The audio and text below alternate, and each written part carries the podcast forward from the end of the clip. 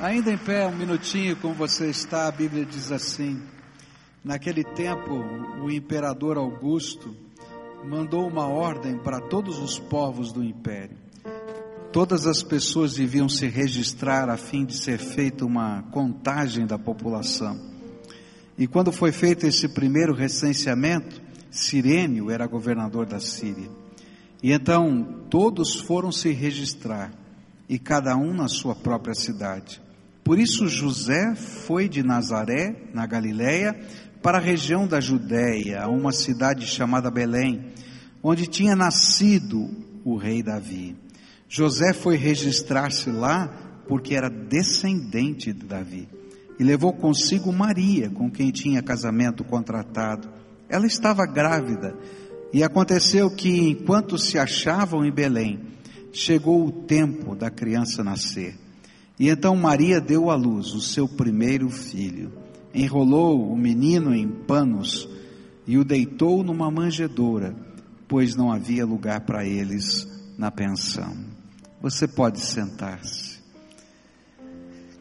Quando nós pensamos no Natal, muitas vezes nós só lembramos da cena da manjedoura, ou para alguns, talvez só a festa do Papai Noel.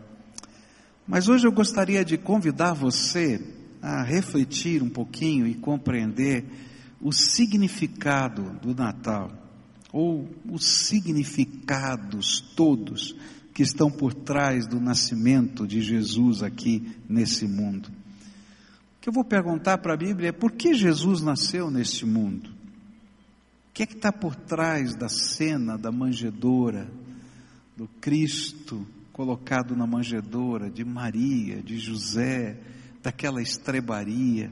O que é que está por trás de tudo isso? A primeira, primeiro significado do Natal que a gente precisa trazer à memória e trazer ao coração, vai além da cena do presépio, vai além da cena da manjedoura, vai além desses ícones que a gente traz para a nossa festa. O que está ali é o grande amor de Deus. Se existe um gesto de amor que marca a humanidade, é o nascimento de Jesus nessa terra. É interessante como os gestos de amor impactam a nossa vida. Eu estava olhando na internet alguns vídeos e vi um vídeo antigo, que você já deve ter assistido também na televisão, de uma antiga campanha do câncer, quando uma garotinha dos seus quatro anos, mais ou menos, ela vai no banheiro, pega uma tesoura, corta o cabelo, junta todo o cabelo dela no vestidinho, não é? E fica esperando o irmãozinho que está voltando da quimioterapia. E quando o irmãozinho chega com a mamãe e com o papai, carequinha, com aquele boné, ela pega um chumaço de cabelo e entrega para o irmãozinho. Você lembra dessa cena? Lembra? E aí o irmãozinho de pronto tira o boné e bota na cabecinha dela. E aí vem a propaganda da campanha do câncer. É interessante como um gesto de amor fica marcado na nossa mente e marca a nossa história. Eu estava cantando esse hino que nós acabamos de cantar, Noite de Paz, e lembrei que esse hino foi fruto de um gesto de amor, de um adorador.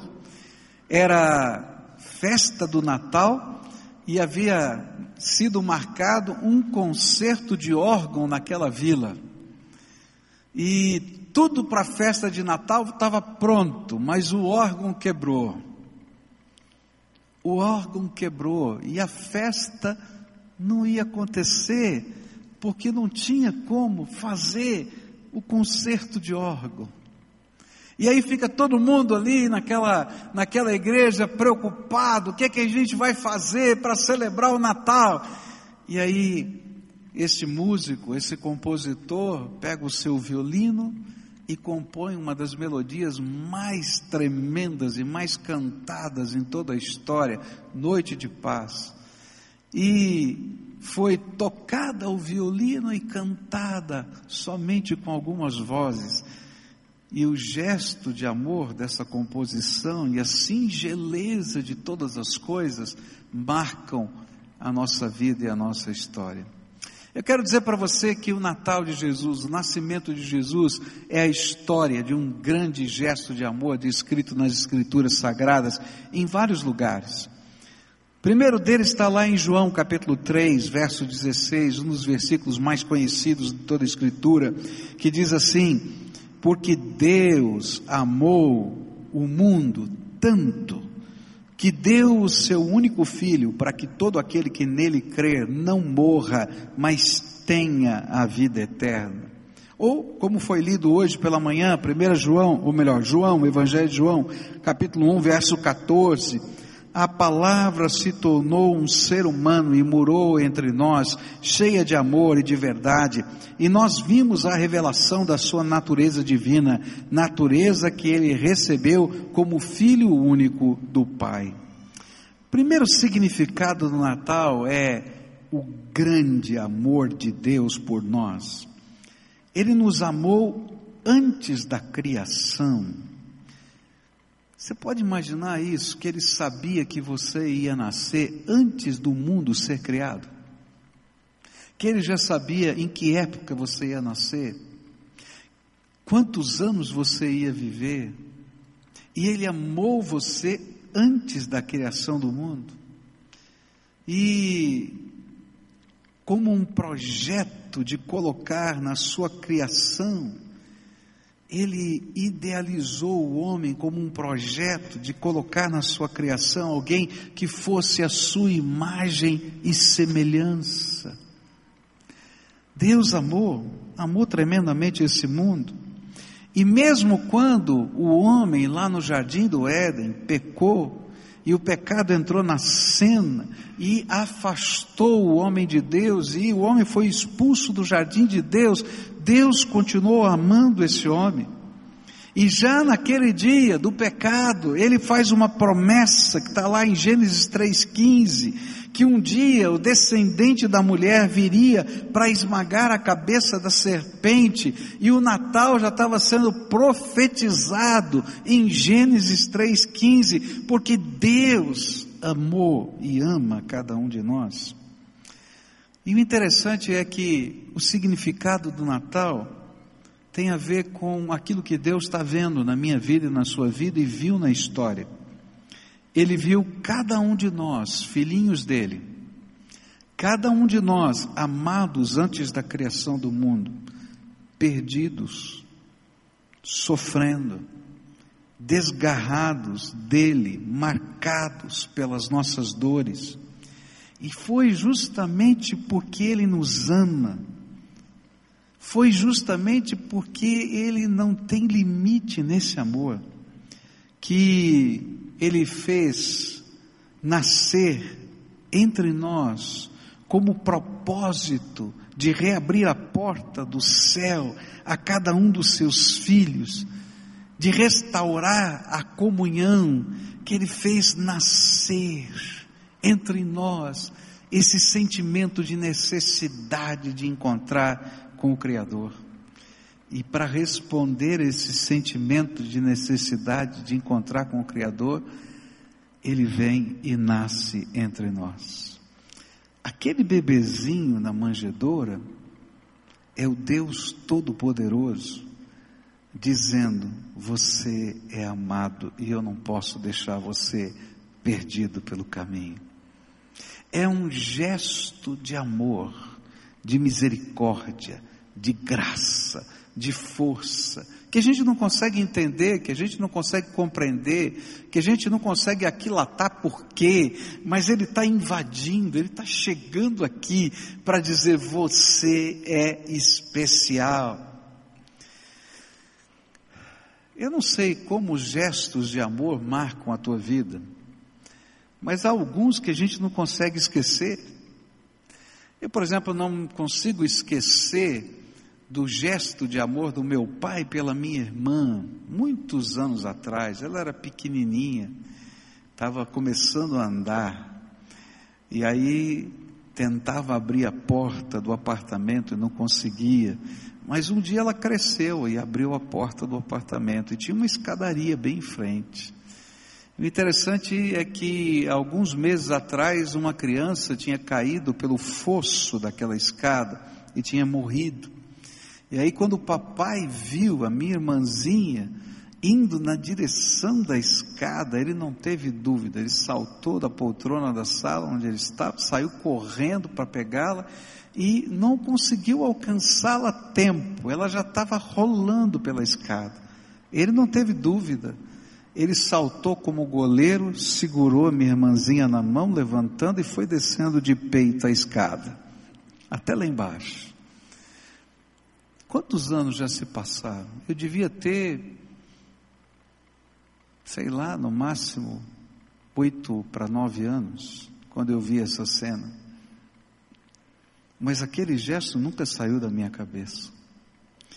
Eu quero dizer para você que Jesus nasceu nesse mundo como um grande gesto de amor, dizendo: Você é mais importante que o céu, você é mais importante até do que a minha própria natureza, você é mais importante. E sabe, o nascimento de Jesus aqui não foi alguma coisa que não envolvesse sacrifício. Às vezes a gente diz assim, mas tudo bem, Deus nos ama, nasceu como criancinha, o que, que tem a ver? Qual é o, qual é o, qual é o gesto de amor que está por trás? E eu queria que você entendesse o que significou para Deus nascer entre nós. E aí a Bíblia vai nos ajudar a entender em Filipenses 2, versículos 6, 7 e 8, e fala sobre Jesus, e diz assim: ele tinha a natureza de Deus, mas não tentou ficar igual a Deus. Pelo contrário, ele abriu mão de tudo que era seu e tomou a natureza de servo, tornando-se igual aos seres humanos, vivendo a vida comum de um ser humano. E ele foi humilde e obedeceu a Deus até a morte e morte de cruz. Natal é gesto de amor e gesto de amor sacrificial de Deus por nós. O presente que Deus quer nos dar é salvação. Ele não quer que a gente fique andando por essa vida perdido, desgarrado, como ovelha esfolada, sem pastor. Ele veio em nosso resgate. E ele queria que a consequência terrível dos nossos pecados, que é morte física e morte espiritual, afastamento eterno de Deus, juízo e condenação, pudessem ser tratados e lidados por ele. Por isso, para ele poder resolver esse problema insolúvel para nós, ele nasceu entre nós. Agora, sabe o que significou para ele nascer entre nós? Primeiro, ele teve que deixar o céu. Eu não sei como é que é o conforto da sua casa. Eu só sei de uma coisa. Quando eu estou viajando, não importa o lugar que eu esteja, passa de 20 dias. Olha, a gente tem uma, um desejo ardente de voltar para a casa da gente. Não é verdade isso? Não importa qual seja a casa da gente, a gente quer a cama da gente, o travesseiro da gente, não é verdade isso? Não é? A gente quer o, os relacionamentos da gente. Passa de 20 dias, a gente morre de saudade de todo mundo, a gente começa a chorar pelos cantos. Ah, se você deixou um filho em casa, então está perdido, vai chorar mais. Não é verdade? Queridos, Deus teve que deixar o seu céu. Eu não sei, mas eu acho que não dá para comparar o céu com a terra, não. A glória, a majestade, o poder, a grandeza desse céu, para morar aqui na terra, nascer, crescer, comer, dormir, usar a tecnologia daquele tempo até para ir no banheiro. Eu não sei como é que eram os banheiros daquele tempo, mas eu acho que não eram bons. Fala a verdade. Foi um gesto de amor. Mas não parou só em ele deixar o seu céu. Mas havia um problema sério, metafísico. Deus é espírito infinito, onisciente, onipresente, todo-poderoso. Para ele caber na forma humana, ele teria que esvaziar-se da sua natureza gloriosa. Não caberia todo o conteúdo de um Deus infinito no corpo de um homem infinito. Não caberia a onipresença com a presença física. Não cabe. E então a palavra de Deus vai nos dizer em Filipenses que ele não se aferrou a isso, mas ao contrário, ele se esvaziou da sua glória para caber na forma humana. E ele que é o Criador se fez criatura por nós. E sabe, às vezes a gente não entende o significado disso, porque essa decisão da segunda pessoa da Trindade foi uma decisão irreversível e eterna. Quando nós chegarmos lá na eternidade, por toda a eternidade, você vai poder tocar em Jesus, porque Ele vai continuar tendo o corpo, a semelhança do corpo que nós receberemos espiritual na ressurreição dos mortos.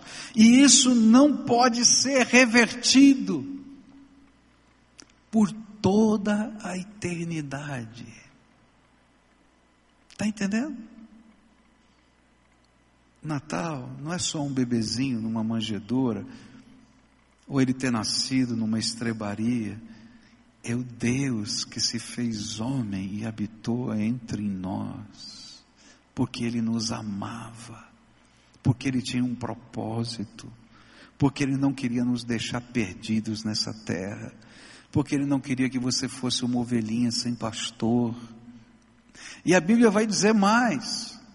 A Bíblia vai falar, nesse mesmo texto de Filipenses, que o sacrifício não parou na encarnação, o sacrifício continuou quando ele andou por essa terra, e João vai dizer que ele veio para o que era seu, e os seus não o receberam. Você já pensou, Deus, o dono do universo, o dono da vida, o, se você está respirando é porque o sopro de Deus está dentro de você. Se você está vivendo, correndo, se mexendo, se você consegue falar, se você consegue se movimentar, é porque a graça de Deus está sobre você. O dia que Ele tirar a graça de de, dele sobre você, não sobra nada. A Bíblia vai dizer, né, que quando nós morremos, o, o corpo volta ao pó, e o espírito volta a Deus que o deu. Se você está vivo é porque o espírito de vida está aí. Agora você imagina ele que é o dono de todas as coisas, vem aqui, ele se faz carne, habita entre nós e é rejeitado pela sua criação. E os homens não o receberam. E a cultura não o recebeu, e o governo não o recebeu. Sabe quem, quem recebeu Jesus? Os humildes de espírito. Por isso que é feito o reino dos céus dos pobres de espírito. Mas o sacrifício e o gesto de amor não para aí, porque se eles não o recebessem, e ele sendo o Criador, cá entre nós, né? se ele tivesse um pouquinho de sangue italiano,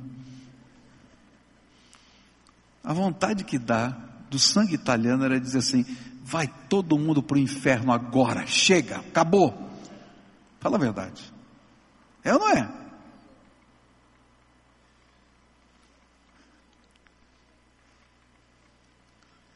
E ele ainda ora da cruz do Calvário: Pai, perdoa-os, porque não sabem o que fazem. E ele morre por nós na cruz do Calvário. Por quê? Porque o plano de Deus para minha salvação não parava em Jesus nascer entre nós, porque ele seria apenas um profeta. Mas a Bíblia diz que o salário do pecado é a morte, mas o dom gratuito de Deus é a vida eterna em Cristo Jesus. E sabe que esse amor, esse gesto de amor simbolizado no Natal significou? Quando Jesus foi pregado na cruz, não foi um acidente da história, fazia parte de um projeto celestial, para que o salário, o preço do pecado não fosse lançado por toda a eternidade sobre você, Ele tomou esse preço do pecado sobre ele. E o apóstolo Paulo vai dizer que aquele que era santo se fez pecado por nós. E a palavra de Deus vai dizer que Jesus não morreu por causa dos cravos que foram fincados nas suas mãos e nos seus pés, mas a Bíblia vai dizer que ele morre por causa do peso dos pecados.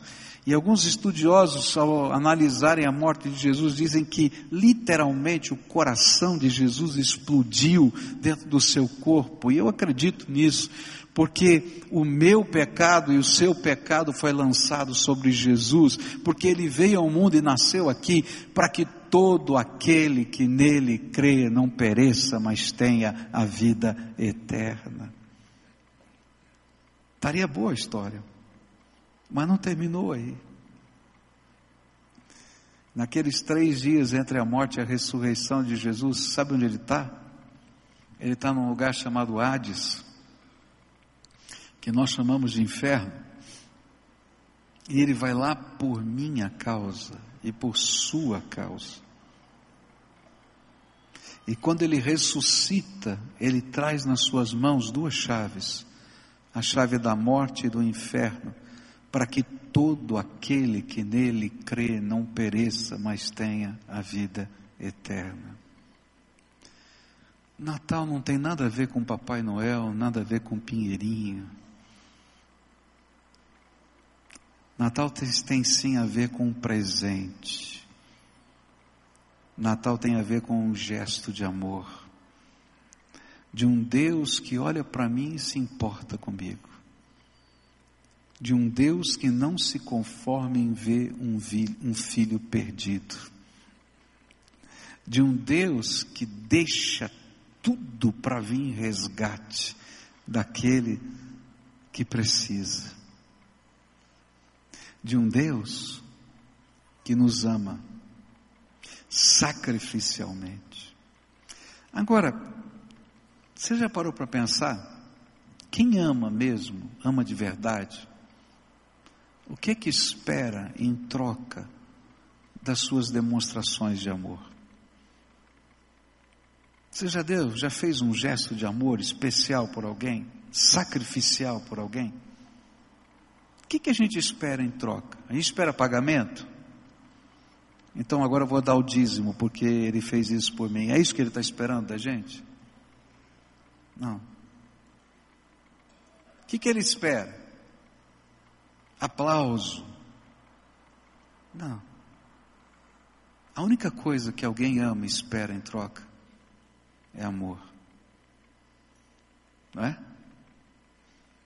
Quando a gente ama muito, muito, muito alguém, aquele abraço, aquele sorriso, aquele, olho, aquele olhar que brilha, aquele gesto de amor, por menor ou por maior que seja, enche o nosso coração. E sabe o que é que o Senhor Jesus espera? É que cada um de nós possamos entender a grandeza do amor que Ele tem por nós e sejamos movidos por esse amor. A Bíblia usa uma palavra muito forte, chama-se constrangidos por esse amor. Eu não sei se você já foi amado de uma maneira tão intensa por alguém que ficou constrangido, ficou sem graça de tanto amor.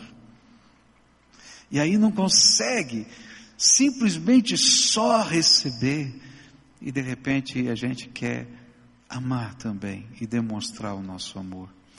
O que a palavra de Deus nos ensina é que o Natal de Jesus, esse gesto tão grande, tão tremendo de amor, deve ser motivador na nossa vida a nós nos darmos em amor àquele que nos amou primeiro. A nós abrirmos a porta do nosso coração para que haja lugar para aquele que é dono da nossa vida na nossa vida. Não um lugarzinho, porque ele é o dono da nossa vida. Ele é dono porque nos criou, ele é dono porque nos sustenta e a vida sustentada vem da graça dele, e é dono porque ele pagou o preço e nos resgatou para a vida eterna. E aí a gente começa a entender a grandeza do amor e o significado, e a vida passa a ter um novo sentido e um novo significado. Porque eu entendo que tem muito mais nessa vida do que apenas algumas coisinhas que a gente faz. Existe uma amplitude cósmica grande demais. E às vezes a gente é um deslumbrado alienado que não está enxergando a grandeza do que Deus está fazendo nesse universo. Há uma resposta que Deus quer que nós demos a Ele. É quando pela fé a gente diz para Jesus: há lugar para o Senhor no meu coração há lugar para o Senhor na minha vida. Há lugar para o Senhor, porque o teu propósito, se tiver alienado da minha vida, ou a minha vida tiver alienada do teu propósito, não tem sentido a minha vida. O que, que é a vida? Só esses anos que a gente passa aqui? É muito mais. Então eu preciso do teu propósito eterno, do teu amor eterno. E sabe, quando a gente se lança aos braços de Jesus assim, respondendo em amor, é como se um muro que nos separava dele caia por terra, e a gente pode ser abraçado, e ele segura nas nossas mãos e caminha conosco. E uma segunda promessa do Senhor Jesus, começa a acontecer na nossa vida, onde ele diz: Eis que estou convosco todos os dias até a consumação dos séculos. Sabe o que é? É Jesus segurando na minha mão.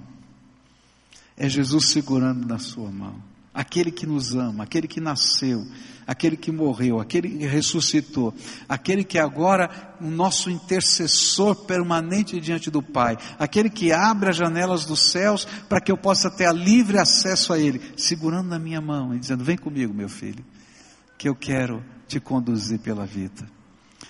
Alguns anos atrás eu estava na, na rua 15, no calçadão da 15, e eu vi uma cena que nunca mais saiu da minha mente, e é assim que eu me sinto quando a gente aprende a andar com Jesus. Estava é, o papai e a filhinha, e a filhinha estava segurando, o papai estava segurando o filme na mão da, da, filhinha. E você sabe, eu não me lembro o nome da, da rua, mas tem uma rua que corta a 15, né? Ela atravessa a 15, a gente tem que atravessar e é uma rua movimentada. Eu não me lembro o nome da rua ali. Você lembra qual é o número dessa? A isso, ali na exatamente. E estava lá o papai para atravessar aquela rua e tem muito movimento ali. E quando deu para atravessar, o papai não teve dúvida, pegou a menininha, levantou pelo braço e saiu correndo. Um bracinho, ela ficou assim penduradinha, né? E a menininha achou o máximo aquilo, e ela fazia assim com os pezinhos como se estivesse correndo. Está entendendo? O pezinho dela balançava como se estivesse correndo e ela dava risada, né? E o papai colocou ela do outro lado. Só faltou ela dizer de novo, papai, porque o resto ela fez. Estava demais, incrível. E queridos, quando a gente entende o gesto do amor do Senhor Jesus e a gente se entrega a Ele para ser o Senhor da nossa vida, o nosso Salvador, o Senhor nos pega pela mão. Algumas vezes a gente vai andar com os nossos próprios passos. Mas alguns momentos a gente vai ser como aquela menininha, o Senhor vai levantar e a gente vai andar assim, ó, balançar os pezinhos, enquanto que Ele na sua graça nos conduz. porque o amor dele, o amor dele é o sentido do Natal. Nessa manhã eu queria orar com algumas pessoas. Eu não sei como é que está a tua vida. Talvez você esteja caminhando bem, mas você está segurando na mão de Jesus. Talvez você estivesse olhando para cima e dizendo assim: Senhor, tenha misericórdia, estou precisando de uma levantadinha. Eu estou doido para balançar os pezinhos que nem aquela criança. Porque só a mão de Jesus faz isso pela gente. Talvez você precise entender que o Natal é mais do que só a festa. O Natal é o amor de Deus sendo derramado por nós, para que todo dia, por toda a eternidade, a gente possa ter comunhão com Ele.